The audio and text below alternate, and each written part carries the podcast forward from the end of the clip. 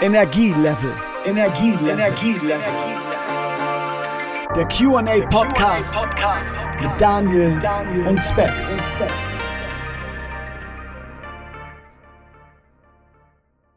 Herzlich willkommen zur verflixten siebten Folge, denn normalerweise wissen wir alle, im siebten Jahr, da trennen sich die Paare, aber wir bleiben zusammen. Mein Name ist Specs und mein Name ist Daniel. Und ich heiße euch, oder wir heißen euch herzlich willkommen zu Energielevel, dem QA Podcast. Und in der heutigen Folge möchten wir mit euch über Wärmepumpen sprechen, beziehungsweise wir sprechen über Wärmepumpen, über Vorteile, Nachteile, über alles, was dieses ich sag mal, Deutschland aufheizende Thema, was die Zeitungen bestimmt äh, erhitzt und wollen da mal ein paar Dinge erklären und ein paar Fragen klären. Ich würde allerdings erstmal mit einem Zitat beginnen. Und zwar, ähm, Bauministerin Clara Geiwitz sagte, wir brauchen energieeffiziente, klimafreundliche und bezahlbare Lösungen für die Sanierung alter Heizsysteme. Die Wärmepumpe ist in diesem Transformationsprozess eine der vielversprechendsten Technologien. Das Ziel, diese Pumpen auch für das Mehrfamilienwohnen marktgängig zu machen, unterstützt die Bundesregierung durch Forschung und Förderung. Und da komme ich eigentlich zu meiner ersten Frage an dich, Daniel. Ähm, in diesem Zitat, was ich gerade vorgelesen habe, steckt zwei für mich sehr interessante, spannende Begriffe. Das eine ist ein Transformationsprozess. Ähm, meine Betonung liegt in dem Falle auf Prozess. Und ich fand sehr spannend die wohlgewählte Formulierung, eine der vielversprechendsten Technologien, weil wir auch das ganz oft schon besprochen haben, wir über eine Technologie sprechen, die zum jetzigen Zeitpunkt sozusagen ähm, eine Technologie ist, die eben zukunftsorientiert ist, weil wir ja eben noch nicht in die Zukunft gucken können, noch nicht in die Kristallkugel gucken können und wissen, was da noch kommt, aber diese nun eben eine ist, die sehr viele Möglichkeiten bietet. Und ja, da bist du gefragt, denn das ist dein Spezialthema. Was sagst du zu diesem Zitat beziehungsweise dem, was ich gerade gesagt habe? Ja, in dem Zitat steckt, glaube ich, auch noch sehr viel mehr drin. Ähm, sie hat ja auch über das Thema der Energieeffizienz gesprochen. Ähm, auch darauf können wir nochmal eingehen. Was ist eigentlich der Unterschied zwischen der ja, Energieeffizienz von Brennwertthermen, also in dem Moment, wo ich mit Gas heize, äh, von Ölheizungen ähm, und das im Vergleich jetzt zu den, äh, zu den Wärmepumpen. Ähm, und äh, da, also insgesamt ist sie auf sehr viel eingegangen. Den Transformationsprozess, äh, den sie angesprochen hat, der steckt ähm, in unterschiedlichen Gesetzen drin. Also wir haben ja, und du hattest es angesprochen, dass die Zeitungen oder die Medien im Moment ähm, von diesen Veränderungen ähm, sehr viel berichten und auf der einen Seite prägt das sogenannte Heizungsgesetz ähm, die Medien. Ähm, da geht es um die Wärmepumpen oder andersrum. Wir reden ja häufig über Verbote, über das Verbot von Öl- oder Gasheizungen und, und damit der Erlaubnis, andere alternative Wärme Erzeugungseinrichtungen einzusetzen. Das wäre dann zum Beispiel die Wärmepumpe. Also das Heizungsgesetz ist das eine.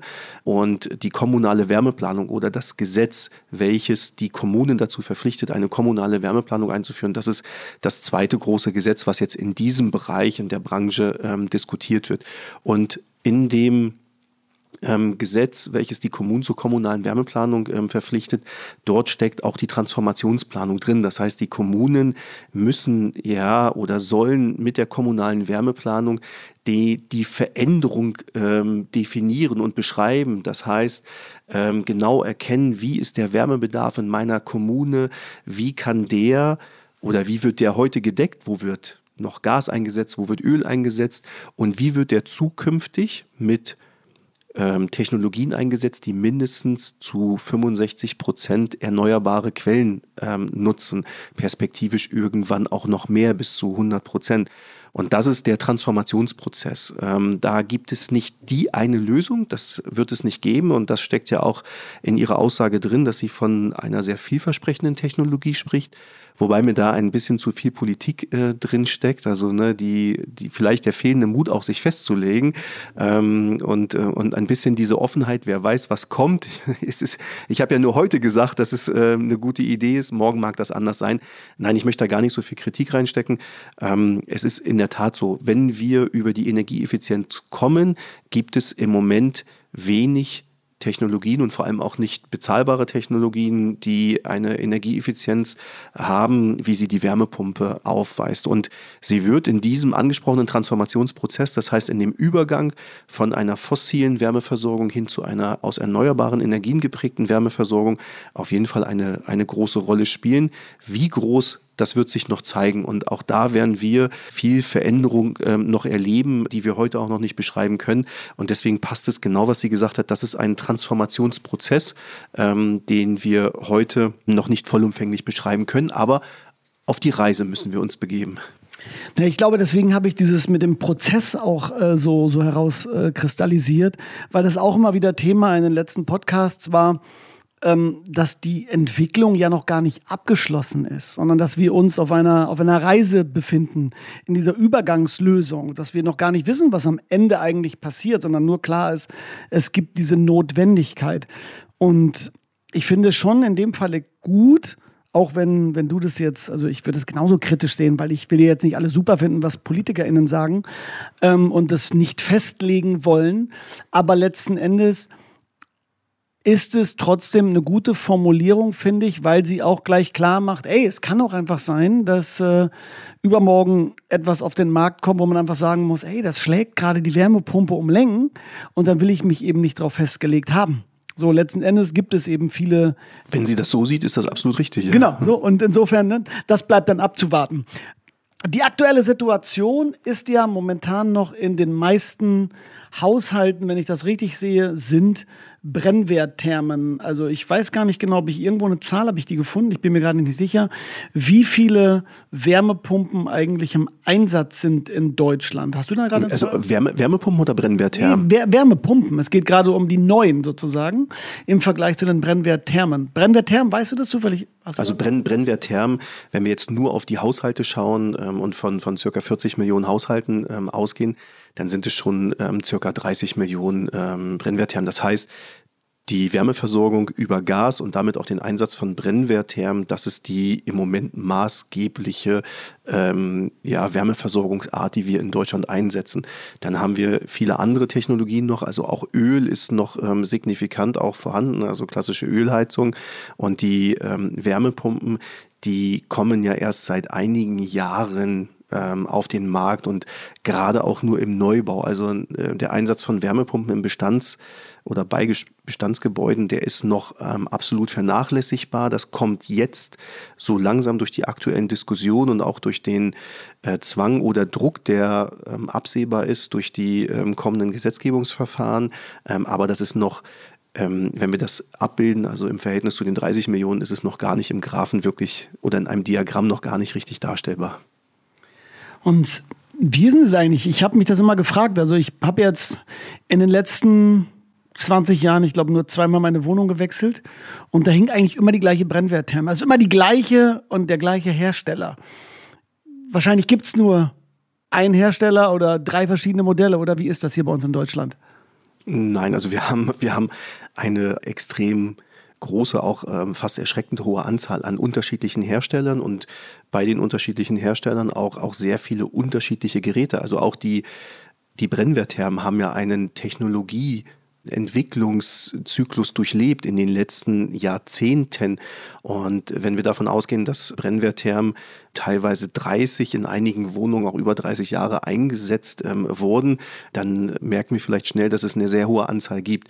Wir können das immer sehr gut vergleichen in äh, vielen Städten und auch in ähm, einigen Bundesländern, also Niedersachsen, Nordrhein-Westfalen, Hessen beispielsweise, findet ja seit einigen Jahren bis ungefähr 2030 die Marktraumumstellung, also die LH-Gas-Umstellung, die Umstellung vom Erdgastyp L-Gas auf den Erdgastyp H-Gas statt und ähm, dafür muss eine Erhebung der eingesetzten Erdgasgeräte stattfinden.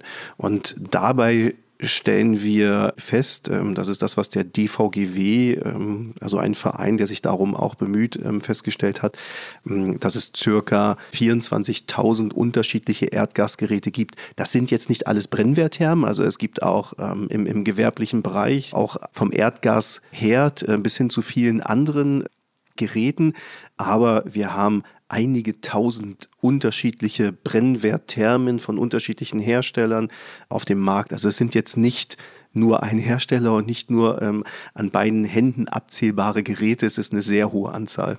Was eben bedeutet unterschiedliche Bauweisen, unterschiedliche Ersatzteile und natürlich Expertise von Menschen, die die Dinger dann warten müssen, reinigen müssen. Und äh, puh, das hätte ich jetzt nicht gedacht. Die Frage ist, Das hast du gerade kurz angesprochen und ich würde da, glaube ich, auch gerne nochmal nachhaken. Diese L- und H-Gas-Nummer. Also ich muss jetzt raten. Also wahrscheinlich ist, die, ist es ein Unterschied in der Energieeffizienz, oder? Das H-Gas wird wahrscheinlich effizienter sein als das L-Gas. Oder wo ist der Unterschied? Ich habe wirklich keine Ahnung. Ja, das, das ist der Brennwert. Also Erdgas, mhm. welches zur Wärmeversorgung eingesetzt wird, ist ja ein Gasgemisch. Also es gibt das reine Gas, Erdgas nicht. Ähm, was für den, für den Verbraucher immer wichtig ist, ist der, ist der Brennwert und mhm. der ist davon abgeleitet, wie viel Methan, Methan haben wir ja auch in der fünften Folge gehabt, aber eher äh, unter dem Aspekt, ähm, eines Treibhausgases, äh, wie viel Methan befindet sich in dem Erdgasgemisch. Wenn sich sehr viel Methan in dem Erdgasgemisch befindet, also in Richtung 98 Prozent beispielsweise, dann sprechen wir vom sogenannten H-Gas, also ähm, High Calorific, also ähm, hochkalorisches Gas. Ähm, wenn sich weniger Methan da drin befindet, also in Richtung ähm, 80, ähm, 85 Prozent, ähm, dann ist es niederkalorisch, also Low Calorific ähm, Gas und das L-Gas hat dementsprechend einen geringeren Brennwert. Das heißt, ich müsste mehr Menge an L-Gas verbrennen, um den gleichen Brennwert zu erzeugen wie mit H-Gas. Also war ich fast richtig. Absolut. Aber es ist trotzdem spannend, also, also hochkalorisch auch das und, und niedrigkalorisch, das ist schon äh, ganz abgefahren. Wie ist es eigentlich? Jetzt muss ich, jetzt komme ich gerade gedanklich, tut mir leid, wenn ich da mal einmal kurz abschweife. Aber bei der Ölgewinnung, ne, da habe ich doch immer auch so über den Bohrtürmen diese Schornsteine und da wird doch immer Gas abgefackelt. Ist das nicht auch Erdgas eigentlich? Normales Erdgas, was so, so als Nebenprodukt von der Ölförderung wenn das, wenn das dieser, dieser Schornstein ist ähm, und ja. oben im Schornstein wird Gas abgefackelt, ja, das ist richtig, genau. Und könnte man den nicht auch energetisch nutzen? Oder ist das, ist, ist das Öl einfach in dem Falle kostbarer als das Erdgas und deswegen fackelt man das einfach ab, weil man es loswerden will? Weißt du das? Also davon, davon würde ich jetzt ausgehen, dass es jetzt nur ein Nebenprodukt ist und dass es viel zu aufwendig wäre, das Gas auch noch ähm, ja, mit, äh, mit aufzunehmen und ähm, auch zu speichern. Aber das ist jetzt nicht mein Gebiet. Da, weißt du was, da werde ich mich drum kümmern. Sehr gut. Weil da, ja, weil es ist ja, ey, du kannst das, ist ja auch total, deswegen habe ich gedacht, ob du da vielleicht was drüber wüsstest. Die Erwartungshaltung hatte ich auch gar nicht, wäre auch Blödsinn.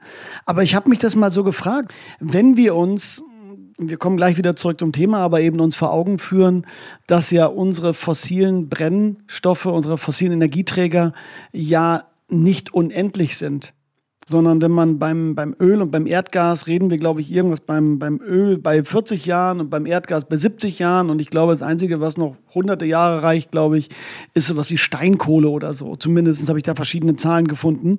Dann ist ja trotzdem die Frage, warum wir dann wiederum Gas verbrennen, welches wir aber eigentlich nutzen könnten, um aus diesem Gas, welches wir verbrennen, eben noch bestimmte Dinge irgendwie zu produzieren, zu ne, Wärme zu erzeugen oder was auch immer und nicht einfach nur ein schönes Feuerchen machen in der Natur. Ne? Aber da werde ich mal noch mal reingehen. Kommen wir zurück. Ähm, wir haben also diese Brennwertthermen. Und jetzt stehen die Wärmepumpen vor unserer Haustür. Noch nicht ganz, aber nicht, da, sollen, überall, genau. da sollen sie hin. Wie funktioniert so eine Wärmepumpe? Man sagt ja, es ist so, ein, so eine Art Kühlschrank in umgekehrt. Ja, ganz genau.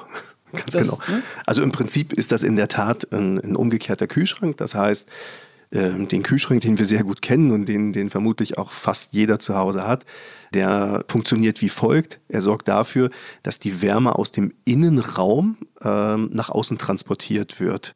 Ähm, und dadurch bleibt es in diesem Schrank, in diesem Kühlschrank ähm, kalt. Und die Wärmepumpe macht das genau andersrum. Das heißt, die holt die Wärme von außen und führt sie nach innen. So, und ähm, das Prinzip, ähm, was dafür verwendet wird, ist bei den Wärmepumpen und da ist das egal, welche Art die Wärmepumpe hat und auch von welchem Hersteller sie herkommt. Das ist immer ein äh, Prozess aus vier Schritten. Also die Wärmepumpe holt ähm, aus dem Wasser, aus der Erde, aus der Luft ähm, die Wärme ähm, und die Wärme wird dann in der Wärmepumpe ähm, einem Kältemittel zugeführt. Das heißt, ähm, der Ablauf ist immer wie folgt. Also zuerst habe ich das Thema ähm, Verdampfen, dann habe ich das Thema Verdichten und danach wieder rückwärts verflüssigen und entspannen. Das heißt, äh, die Wärme trifft auf ein, auf ein Kältemittel. Dieses Kältemittel verdampft dann als erstes. Dann passiert eins wie im Motor, dann wird es verdichtet. Das heißt, ähm, Kältemittel und Wärme verdampft und ähm, dieses, dieses Gas wird dann verdichtet. Und bei dieser Verdichtung, und das ist der wesentliche Schritt, ähm, nutzen wir diesen sogenannten Jules-Thomson-Effekt. Man sieht das teilweise, wenn man an den Autobahnen, an großen Gasanlagen, also an unseren Gasspeichern vorbeifährt. Die Gasspeicher standen ja auch im Fokus ähm, jetzt in der letzten Zeit, weil wir sie für den Winter gebraucht haben. Und da sieht man teilweise diesen Jules-Thomson-Effekt. Wenn ich ähm, Gas sehr stark verdichte, also den Druck erhöhe, dann steigt die Temperatur. Und deswegen haben diese Erdgasspeicher immer diese großen Kühler zu stehen, weil dort wird Gas teilweise in Richtung 200 Bar hoch verdichtet und dadurch steigt die Temperatur enorm an. Und, ähm, und dieser Effekt wird jetzt nutzbar gemacht. Ja, beim, äh, beim Einspeichern des Gases in einen Erdgasspeicher ist das Wärme, die ich nicht gebrauchen kann an der Stelle. Darum geht es nicht, weil ich das Gas speichern möchte.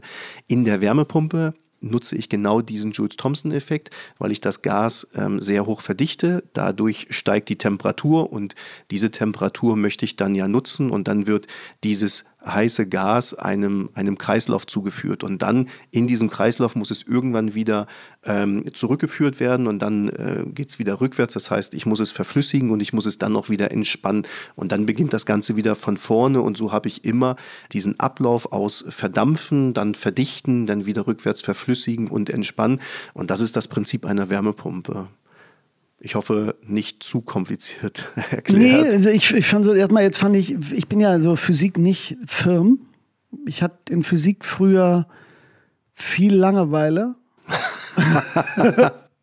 Warum, weiß ich auch nicht eigentlich. Ich glaube ja ganz oft, das hat was mit Pubertät und auch mit dem, mit dem Lehrpersonal zu tun gehabt. Nein. Doch. Ich, ich wurde nicht motiviert. Was sollte ich damit auch? Ne? Aber wenn ich jetzt so mir das anhöre, dann sind für mich verschiedene Dinge logisch. Also ich, ich verstehe so dieses System von Verdampfen, Verdichten, Verflüssigen, Entspannen und so weiter, dass da so eine Bewegung drin ist.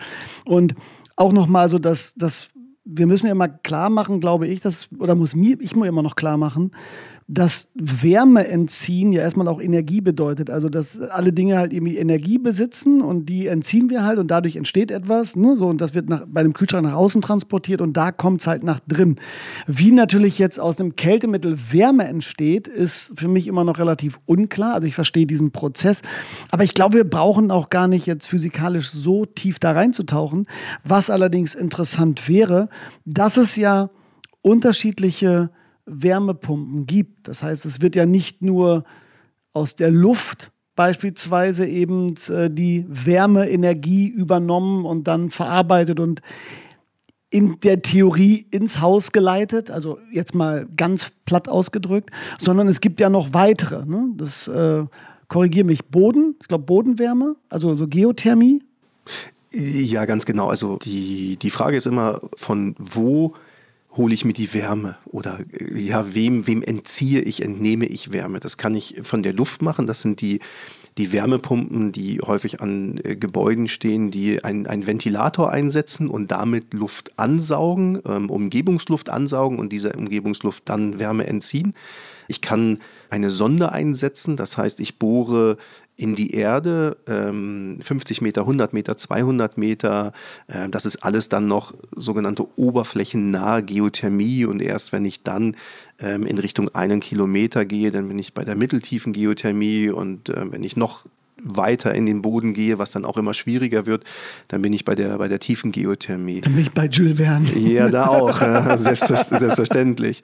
Also ich kann ähm, die Wärme aus, aus einer Flüssigkeit entziehen, aus einem Fluss, aus Wasser im Boden, ähm, aus dem Boden selber, aus der Luft. Und dann ist die Frage, wenn ich beispielsweise dem Boden, äh, der Erde Wärme entziehe, dann ist die Frage, womit transportiere ich das? Und wenn ich das dann mit einem Fluid, mit einer Flüssigkeit mache, mit Wasser oder auch mit einem, mit einem salzförmigen Gemisch, dann sprechen wir halt von, ja, von einer Wasser-Wasser-Wärmepumpe, äh, die klassische Wärmepumpe, die die meisten Privatkunden kennen, ist die Luftwärmepumpe. Also ich äh, ne, nutze die Luft. Also es ist immer die Frage, was für ein Medium ähm, ist da, um jemandem Wärme zu entziehen und womit transportiere ich letztlich ähm, die Wärme dann in meinen entsprechenden Kreislauf. Und so gibt es dann unterschiedliche Konstellationen ja, von, von ähm, einem Einsatz denn von Wärmepumpen. Da gibt es doch aber bestimmt auch, also Vorteile und Nachteile bei den jeweiligen eingesetzten Wärmepumpen. Also ich stelle mir so vor, beispielsweise, ne, ich, im Winter, die Luft draußen ist unfassbar kalt, in der Theorie. In Deutschland ist es meistens immer Herbst gefühlt. Ähm, ich habe eine Wärmepumpe draußen vor der Tür mit einem Ventilator an einer gut belüfteten Stelle, muss ja immer zirkulieren. Bestünde ja in der Theorie die Gefahr, dass das Ding einfriert. Theoretisch, vielleicht wenn ich in den Boden bohre und ich nicht nur eine Wärmepumpe dort habe, sondern ich habe vielleicht eine Wohnsiedlung, könnte es passieren, dass wenn ich diese Sonden alle versenke und die in einem gewissen Abstand voneinander sind, dass ich dem Boden zu viel Wärme entziehe und damit äh, den Boden gefrieren lasse, eventuell vielleicht sogar das Wachstum von Pflanzen störe, keine Ahnung. Oder was ich neulich eben gesehen habe, deswegen bin ich drüber gestolpert, bei einer Grundwasserwärmepumpe die Gefahr besteht, dass eben das Grundwasser sich absenkt und ich gar keinen Zugriff mehr habe auf das Wasser und dementsprechend auch meine Wärmepumpe dann gar nicht, gar nicht mehr arbeiten kann. Ja, das ist, das ist richtig. Ähm, also die, die Risiken ähm, und, und damit auch beides Chancen und Risiken, ähm, die gibt es bei den Wärmepumpen genauso wie bei anderen Technologien. Bei der Wärmepumpe und gerade im Bereich der, der Geothermie, wenn es in den Bereich reingeht, den wir nicht sehen oder gut kennen, also ins Erdreich, ähm, gibt es immer Möglichkeiten, äh, dass das System nicht so funktioniert, wie ich das erwartet habe. Vielleicht ganz kurz zu deiner Frage ähm, in Bezug auf den Einfluss jetzt der, der Temperaturschwankungen. Also da möchte ich mal ganz kurz auf das Thema der Energieeffizienz zu sprechen kommen, also ähm, oder den Wirkungsgrad. Und beim Wirkungsgrad von äh, Brennwertthermen oder auch Wärmepumpen oder ähm, Ölheizungen oder eines Heizungssystems an sich ähm, sprechen wir äh, von, von einer ähm, ganz einfachen Formel. Also wie viel nutzbare Wärme habe ich ähm, in Bezug auf die zugeführte Wärme. Also Beispiel der Brennwerttherme, die wir schon so oft gehabt haben, der führe ich Gas zu. Das ist die zugeführte ähm, letztendlich Wärme oder das zugeführte Medium. Das verbrenne ich und habe dann nutzbare Wärme. Ähm, und da ist die Frage, wie ist das Verhältnis der nutzbaren zur zugeführten Wärme? Und ähm, bei, bei Brennwertthermen und ähm, jetzt bitte, das trifft nicht für alle zu, das ist auch mal eine Frage, wie alt ähm, ist das entsprechende Gerät? Kann ich ungefähr davon ausgehen, dass ich 20.000 Kilowattstunden Erdgas einsetzen müsste, um etwas weniger, also circa 18.000 Kilowattstunden ähm, Wärme dort rauszuziehen. Das heißt, der Wirkungsgrad liegt bei unter 1, bei, bei 0,9. Ähm, bei Ölheizungen ist er nochmal etwas darunter und im Vergleich dazu liegt der ähm, Wirkungsgrad bei Wärmepumpen deutlich darüber, teilweise ähm, Faktor 3 oder 3,5. Also das ist möglich. Nur schwankt das bei einer Wärmepumpe, muss man, und das ist genau richtig gewesen, aufpassen, wie ist es im Jahresverlauf, was ist im Winter. Das heißt, im Winter ist der Einsatz von Strom, also wenn ich Gas bei einer Brennwerttherme einsetze, muss ich bei einer Wärmepumpe, damit dieser Kreislauf auch funktioniert, muss ich Strom einsetzen. Und immer dann, wenn die dem Boden oder der Luft entnommene Wärme nicht ausreicht, muss ich, und das ist ein relativ einfaches Prinzip, mit dem Heizstab nachheizen und dann muss ich sehr viel Strom einsetzen. Und dadurch schwankt bei der Wärmepumpe der Wirkungsgrad natürlich im Verlauf des Jahres und ähm, auch in Abhängigkeit der, der Witterungsbedingungen oder äh, der Temperaturen. Jetzt ist das aber nicht bei jeder Wärmepumpe so. Der Boden ist relativ träge. Das heißt, die Temperaturen äh, gerade in den tieferen Bereichen sind relativ unabhängig davon, ob wir oberhalb vom Boden, da wo wir stehen im Winter, ähm, 0 oder auch minus 20 Grad haben. Das ähm, stört den Boden in einer Tiefe von 15, 20 oder auch 50 Metern nicht so sehr. Das heißt, eine klassische Geothermieanlage, das heißt eine Wärmepumpe, die über eine Sonde, die in die Erde geführt ist, ähm, arbeitet, ist sehr viel weniger anfällig und hat damit einen anderen Wirkungsgrad als eine Luftwärmepumpe. Ähm, und das muss man wissen und muss das auch entsprechend äh, der, der erforderlichen Nutzung, ähm, Gebäudegröße, Art, Möglichkeit überhaupt in die Erde zu bohren, Vorhandensein von Grundwasser, je nachdem, was ich dort einsetzen möchte, ähm, muss man das entsprechend auch entscheiden. Eine Bohrung kostet natürlich auch, gerade je tiefer ich in die Erde möchte, etwas ganz anderes, als wenn ich nur die Luftwärmepumpe dorthin stelle. Ich hatte irgendwie diesen Bericht, den ich gesehen habe. Da war, glaube ich, die Bohrung alleine für die Grundwasserwärmepumpe lag bei 15.000 Euro. Also auf jeden Fall nicht etwas, was man mal eben so machen lässt. Außer bei Hör mal, wer da hämmert. Ja, ganz genau, das hatten wir ja. hatten wir ja. Ne? Ähm, es gibt ja mal wieder die Kritik bei den Wärmepumpen und auch bei der angestrebten Energiewende und eben damit einhergehend dass die Technologie Wärmepumpe, dass sie eben über Strom betrieben wird. Und Leute sagen dann ja, ja, aber was ist denn das? Ja, also die Wärmepumpe ist ja eigentlich gar nicht so gut, weil die muss ja auch mit Strom betrieben werden.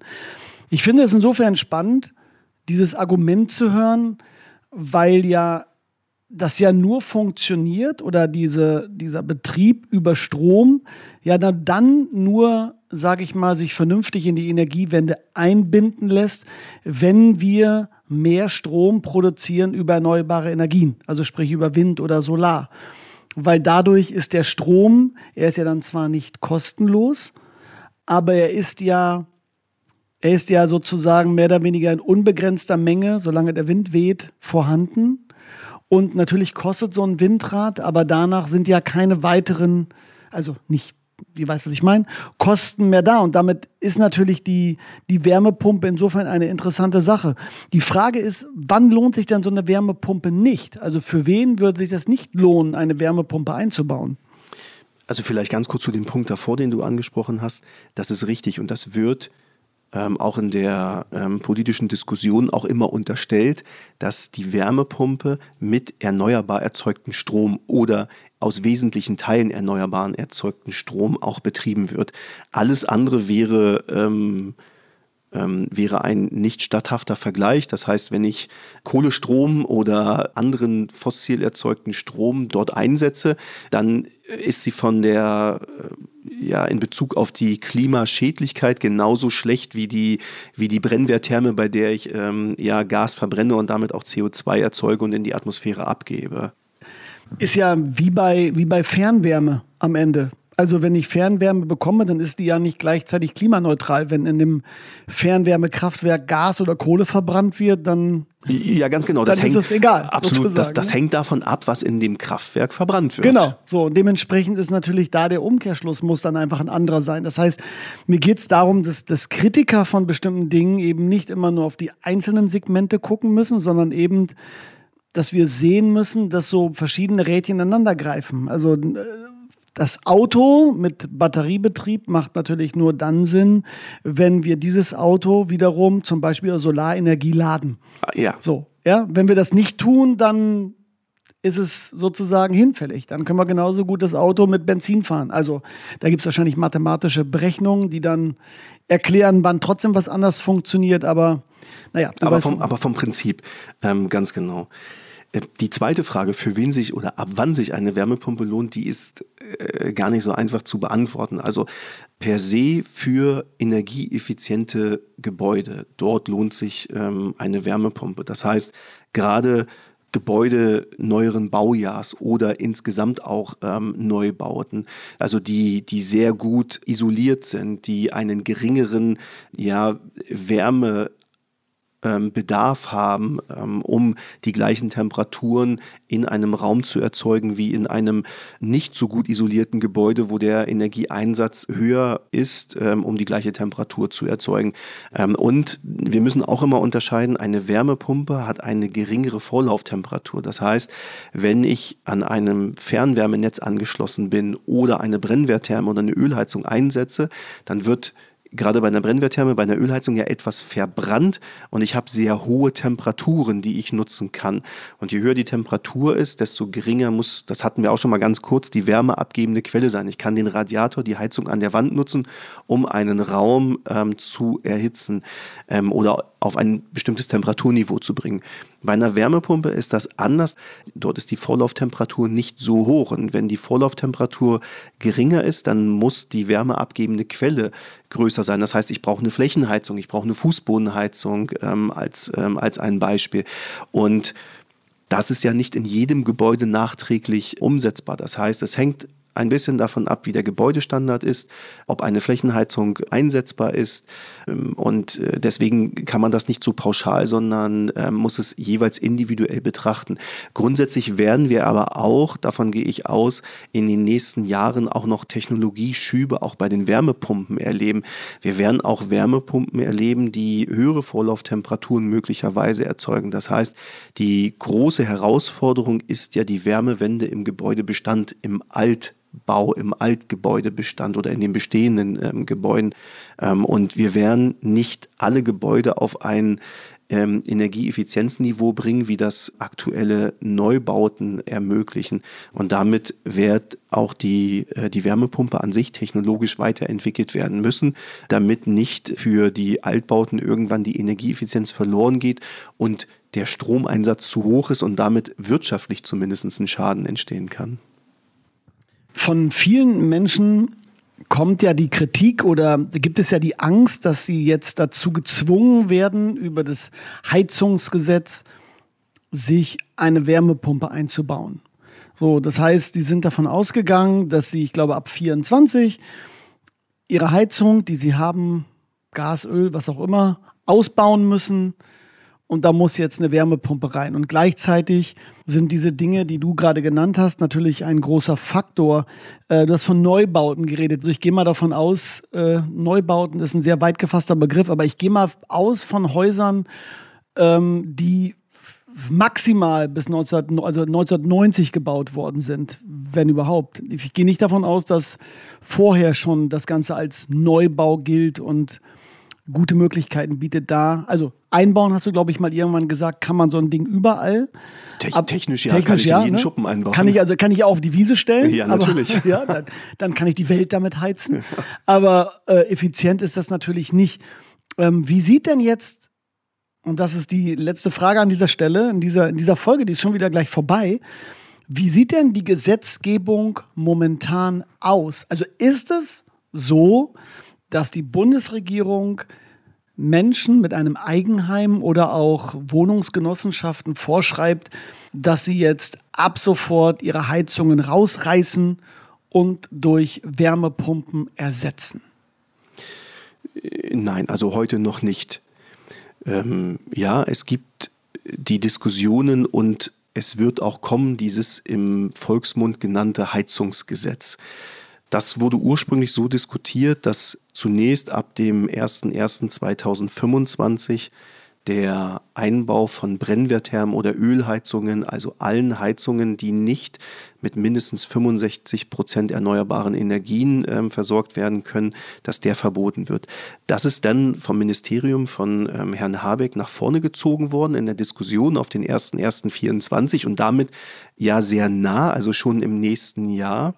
Und im Moment gibt es eine Harmonisierung von zwei unterschiedlichen Gesetzen.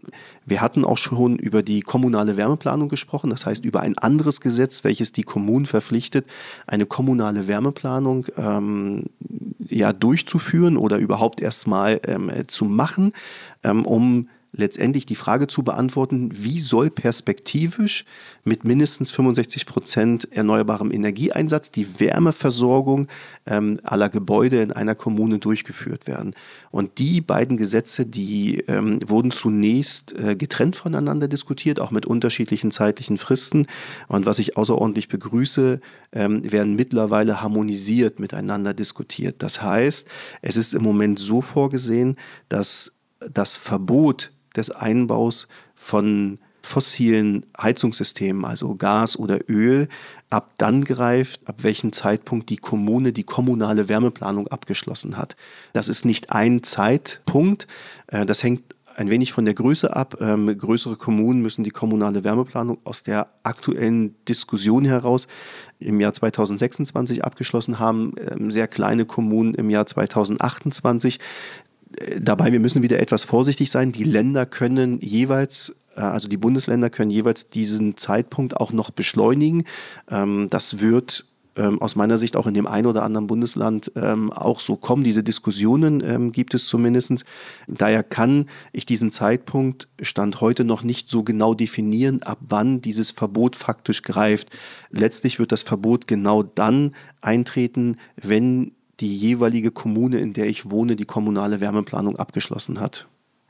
Ich denke, wir werden in einer der nächsten Folgen definitiv nochmal auf die Wärmepumpe, auf den Wärmepumpenbetrieb zurückkommen. Da gibt es bestimmt noch zwei, drei Fragen, die sich stellen und die auch noch aus der Community kommen oder aus dem Kundencenter. Ich würde gerne abschließend, wie das so meine Art ist, noch etwas vielleicht sagen. Das hat Daniel gerade, fand ich, toll erklärt, nämlich diese Gesetzgebung, die eigentlich reingereicht wurde bis zum 1.1.25, die dann vom Wirtschaftsminister Habeck auf den 1.1.24 gelegt wurde, dann wiederum angefochten wurde und es war nicht harmonisiert. Worauf ich hinaus will, ist, dass wir uns, und jetzt starten wir eigentlich wieder am Anfang, uns in einem Prozess befinden. Und für alle da draußen, die der Meinung sind, wir leben in einer Diktatur und uns wird permanent etwas diktiert und aufgedrückt und man wäre nicht am äh, Anführungsstrichen am kleinen Mann, der nämlich geschröpft werden soll, den möchte ich zu bedenken geben, das, was wir vorhin schon einmal besprochen haben, nämlich, dass wir sehr komplexe Herausforderungen haben wir haben sehr viele Herausforderungen, für die wir individuelle Lösungen brauchen.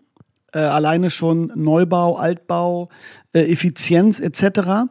Und dafür müssen wir hier bei uns in Deutschland Lösungen finden, die für alle greifen.